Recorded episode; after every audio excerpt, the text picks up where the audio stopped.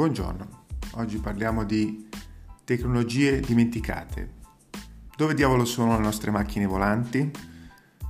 Questa è la battuta che spesso si fa ed è in riferimento al fatto che i libri, i fumetti di fantascienza, i film eh, degli anni 60, 70 e anche 80 eh, davano diciamo nel futuro davano una visione del futuro in cui ci sarebbero state appunto queste macchine volanti nel 2000, 2010, 2020 sicuramente le macchine volanti e allora ogni tanto appunto c'è qualche vignetta o qualche battuta che riprende un po' questa frase no?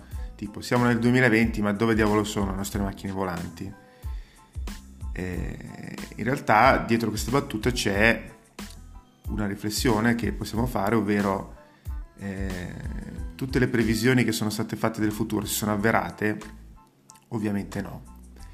Alcune tecnologie eh, sono nate, diciamo addirittura in anticipo, prima dei tempi, alcune ancora non ci sono, e alcune sono state abbandonate o, o scartate in favore delle altre.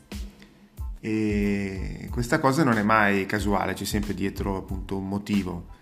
Il motivo può essere economico, può essere appunto l'essere troppo avanti per quel momento, eh, oppure perché la tecnologia in quel momento non era sufficientemente eh, stabile da essere poi utilizzata, o magari anche questioni sbagli, diciamo, di tipo comunicativo, commerciale. Possiamo fare degli esempi. Eh, partendo da qualche anno fa in, in avanti, se eh, qualcuno come me fa in tempo a ricordare le videocassette, magari più giovani le hanno viste sullo scaffale, però non hanno mai usato. Le videocassette, cosette videocassette quelle che si usavano appunto con il videoregistratore o video riproduttore in quel caso, ehm, sono nate appunto tra gli anni 70 e 80, diciamo in diverse fasi. Ehm, lì, come spesso succede, diciamo, nell'industria, diversi produttori hanno cominciato, diverse marche, diversi brand, hanno cominciato a sviluppare ognuno il suo sistema, eh, non mettendosi diciamo, d'accordo e quindi andando uno in conflitto con l'altro in quanto a dimensione, formato, compatibilità, eccetera, eccetera, perché la logica commerciale è sempre stata quella del così venite tutti da me sostanzialmente, cioè di imporre un proprio standard. Anche oggi diciamo, ci sono questi discorsi, un po' meno perché si è capito che comunque se si fa uno standard collaborativo alla fine si lavora tutti, si lavora meglio, però diciamo insistono ancora queste logiche di incompatibilità voluta. Ehm, nello specifico, appunto, si era arrivati a un punto in cui c'era diciamo, la guerra tra le videocassette cosiddette VHS e altre, per esempio quelle della Sony Betamax. Allora, eh, dal punto di vista tecnico, le cassette Betamax della Sony erano nettamente migliori, potevano registrare eh, più ore, potevano registrare una qualità più del doppio di quelle della VHS, eh, erano già, insomma, avevano già tutto un, diciamo, un, un, ecosistema di prodotti correlati, quindi erano pronti per, insomma, per essere poi diffuse in larga scala. E, però appunto c'era questa concorrente VHS che proponeva una cassetta di qualità inferiore eh, con appunto una durata inferiore anche una, una qualità del video diciamo, nettamente inferiore al Betamax, e, è successo che poi il mercato eh, ha deciso che, di privilegiare diciamo, VHS perché era nettamente più economico.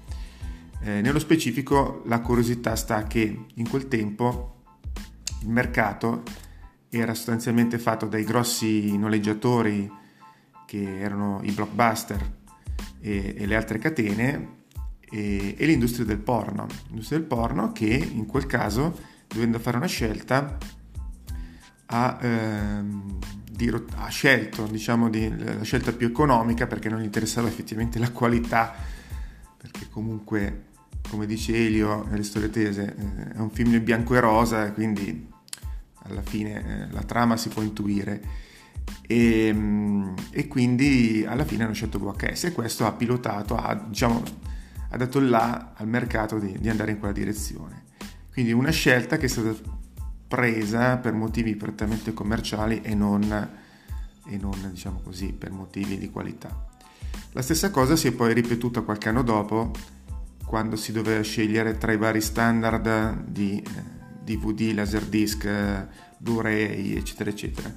Anche lì, eh, siccome c'era ancora un, com- un commercio di tipo di, del supporto fisico, nel caso il disco, eh, anche lì eh, l'industria del porno è stata insomma, pre- preponderante in, in, per la scelta. Eh, non che è stata fondamentale, perché comunque diciamo, c'erano già tutte le altre catene, però comunque ha influito parecchio e si è andato su uno standard che sì, era elevato, ma non come diciamo, il concorrente. Quindi alcune tecnologie sono spesso prendono una strada o l'altra in base anche a andamenti che non possiamo prevedere. Ci sono, ci sono stati insomma degli inventori, chiamiamoli così, che hanno inventato delle cose troppo prima, prima insomma del tempo. C'è chi ha provato a buttare sul mercato alcune tecnologie pensando di rivoluzionarlo, invece poi è dovuto tornare indietro e qui possiamo fare anche un esempio più vicino a noi. Qualche anno fa, eh, quando c'è stato il passaggio, diciamo, non c'era ancora l'epoca smartphone, eh, c'era ancora l'epoca diciamo, GMS, quindi eh, telefono, sms, così, ci sono stati i famosi bandi per eh, la, diciamo, la frequenza UMTS, adesso per spiegare sostanzialmente una frequenza nuova che permetteva anche la trasmissione di dati ad alta velocità, video, eccetera, eccetera.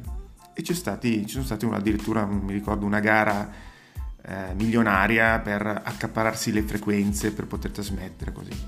Dopodiché qualche operatore ha provato a lanciare il videofonino. Il videofonino, chiamato proprio così, che era sostanzialmente un telefono in cui schermo poteva anche ruotare e permetteva non solo di vedere dei canali tv, adesso non ricordo bene, insomma dei video, eh, ma anche di fare delle videochiamate. Questa cosa, nonostante praticamente i telefoni, ricordo, più o meno li regalassero sostanzialmente, cioè li prendevi, li pagavi con, con il canone, ma sostanzialmente te li davano incomodato e quindi quasi gratis per poter spingere questa cosa, non ha mai preso piede. Non ha mai preso piede per diversi motivi, mancavano i contenuti e poi c'è a mio parere questa cosa del video che si spinge diciamo sempre ma ehm, non, non, ancora non prende a livello psicologico, mi spiego bene. Eh, da anni, ma da anni è possibile fare videochiamate, videochiamate con tutti i vari sistemi, con smartphone, con PC, con, ci sono tantissimi programmi gratuiti non gratuiti, Skype, eh, veramente ce ne sono tanti che permettono di fare videochiamate. Però al di là della, dell'ambito, chiamiamolo così, business, dove magari si fanno queste videoconferenze perché effettivamente si collegano due sedi lontane e si vuole avere una specie di presenza della persona di qui di là, ehm, sostanzialmente si collegano due uffici che sono dall'altra parte del mondo, magari lì può, può avere una certa comodità. Ehm, poi io veramente vedo pochissime persone che fanno videochiamate.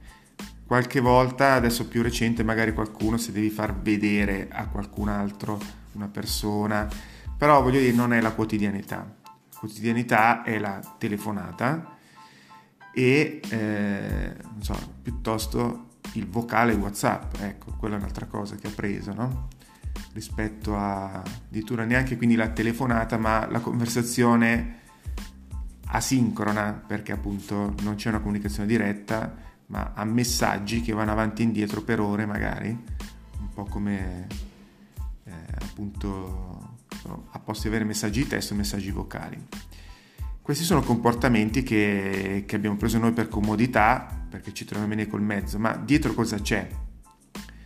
Sostanzialmente c'è a mio parere, una scelta psicologica, nel senso che la videochiamata ti impegna, nel senso che comunque in quel momento tu devi, sta- devi dare com- completa attenzione a quello che stai facendo, perché comunque eh, sei lì, devi essere davanti allo schermo, non è che poi stai parlando con una persona, e quindi come se, se avessi una persona più o meno fisica davanti. E quindi eh, non ti permette di fare altro, mentre col telefono potresti essere eh, in bagno piuttosto che cucinando, piuttosto che in macchina, piuttosto che in macchina usate gli auricolari o Bluetooth, mi raccomando. Ehm, quindi permette di fare altro e nel frattempo di chiamare. Infatti quello che si vede quotidianamente basta uscire e andare in giro per, per le strade e si trovano persone che fanno di tutto, chiacchierano, lavorano, eh, mentre parlano al telefono e fanno magari, parlano anche di, di cose completamente diverse.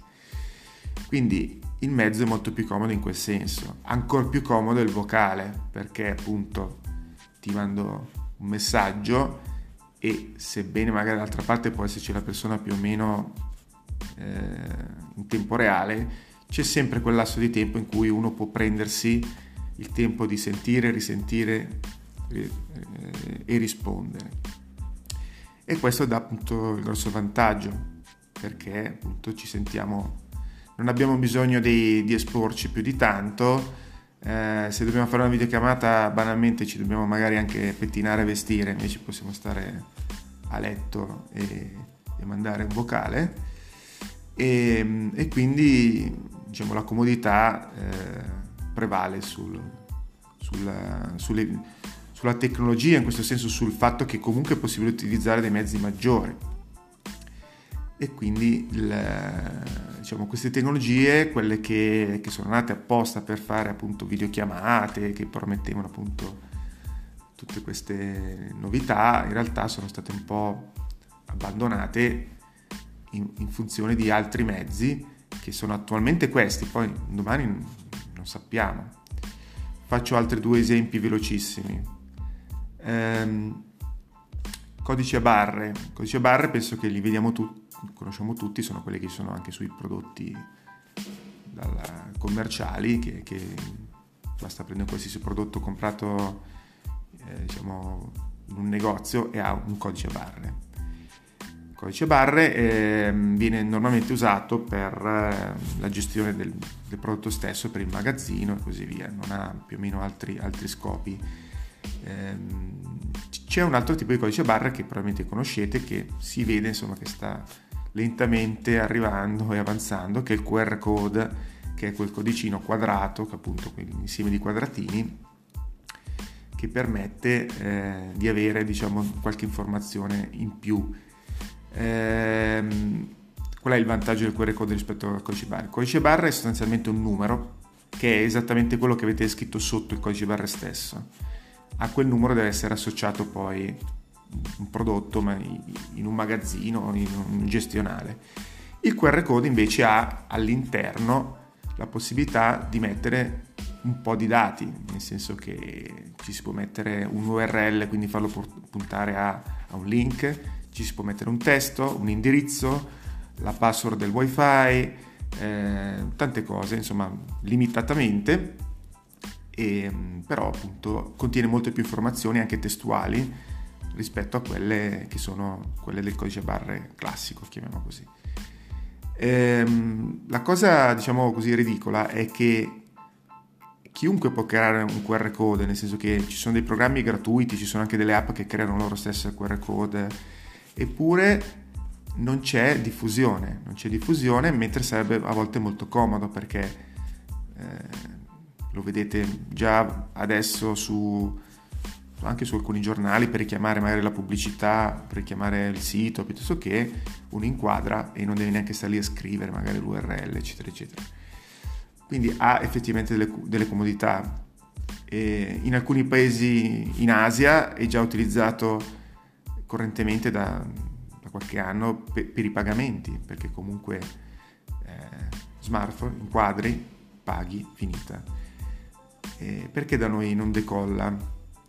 Perché manca la parte diciamo culturale e, e poi anche perché banalmente, secondo me, eh, non so come mai, ma ai produttori di, di smartphone non è venuto in mente di inserire nativamente, chiamiamo così, un'app o un sistema che leggesse già il QR code senza dover installare nient'altro. Cioè, attualmente se voi comprate un telefono, eh, magari quelli più recenti ce l'hanno già, però diciamo normalmente devi comunque scaricarti tu un'app, ce ne sono tante, che leggono il QR code. E questo secondo me è un passo in più che molti non fanno, perché o lo fanno solo nel momento in cui hanno bisogno di leggere il QR code.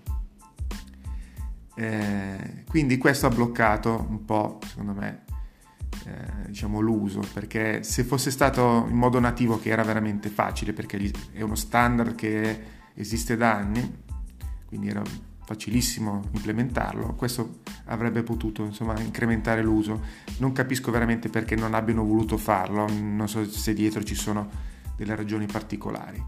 Come facendo un passo in più che ancora diciamo un livello successivo, eh, esistono da, da, anni ormai quelli che vengono chiamati tag NFC, che sono eh, diciamo dei dispositivi un po' come il QR code, diciamo in, in avanzati, perché intanto sono dei eh, dispositivi elettronici, hanno all'interno un'antennina e un chip che si alimenta senza batteria e si alimenta in, nel momento in cui il dispositivo che deve leggerlo si avvicina e con diciamo, l'emissione elettromagnetica l'antenna riesce a, ca- a, ca- a, captare l'energia sufficiente per trasmettere poi l'informazione al chip stesso. Quindi sono virtualmente eterni sostanzialmente, praticamente indistruttibili, eh, sono impermeabili, tutto, cioè nel senso è possibile usarli veramente in una quantità di, di, di luoghi e applicazioni enorme. Sono a differenza dei QR code che si possono solo leggere, generare, stampare leggere, sono dispositivi che si possono leggere e scrivere. Quindi noi possiamo eh, prendere e leggere e scrivere anche delle informazioni sul QR code. Quindi si arricchisce ulteriormente diciamo, le funzionalità. Il costo è irrisorio perché oramai hanno dei costi di frazioni di centesimo se comprate su grande scala, quindi, quindi ininfluente se io devo attaccarlo a un prodotto che costa anche 2 euro, 3 euro, 5 euro. Ehm, anche qui non si capisce bene come mai la diffusione non sia stata così capillare. Un motivo in realtà c'è.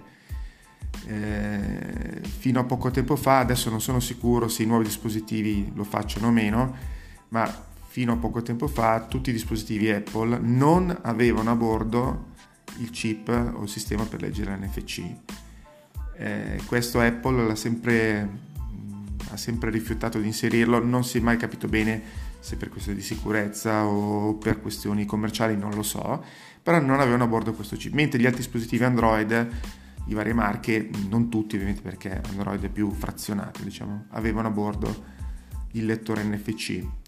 Questo però ha fatto sì che essendo Apple metà del mercato, eh, diciamo, avesse bloccato metà del mercato, che eh, quindi non avesse contribuito alla diffusione di questi dispositivi.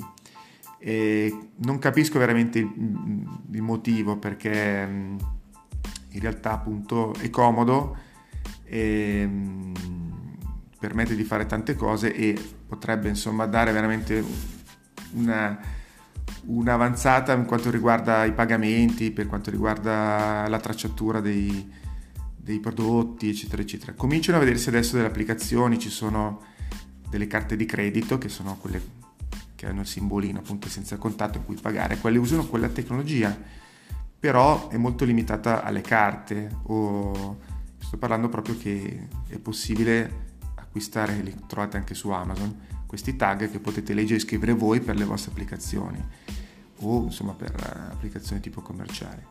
Quindi riassumendo, eh, ci sono tecnologie che prendono strade diverse a seconda di, eh, di come il mercato un po' le guida e non sempre appunto la qualità viene premiata, anzi spesso vince il prodotto che è di meno di qualità che però appunto costa meno.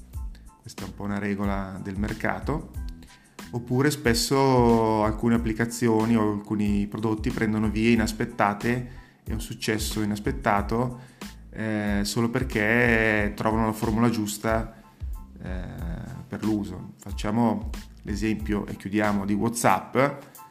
WhatsApp non è altro che uno dei tanti sistemi di messaggistica, eh, come ne esistevano da sempre, nel senso che da anni esistono sistemi per fare messaggistica istantanea. La trovata, diciamo, è stata così, è stata quella di associare il numero di telefono a, all'utente, che non era venuto in mente più o meno a nessuno sostanzialmente, che, che è coincisa un po' con la diffusione degli smartphone, diciamo così, cioè c'è stata questa congiunzione, per cui sostanzialmente io sono il mio numero di telefono e non devo configurare nient'altro, dopodiché è bastata un po' la diffusione, diciamo chiamiamola così, vi- virale eh, dal, dal, punto di vista degli utenti che ha fatto sì di, che, che esplodesse l'uso. Eh, però ci sono state una serie di combinazioni fortuite che probabilmente neanche quelli di WhatsApp si aspettavano. Quindi, eh, niente, chiudo. Eh, oggi abbiamo fatto una riflessione più lunga, sto cercando di capire se può interessare fare un podcast più lungo dei 10 minuti o meno o fare delle riflessioni ogni tanto diciamo più corpose.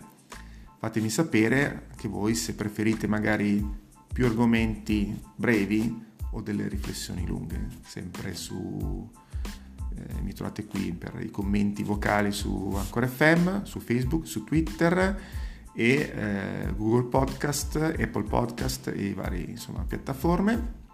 E alla prossima!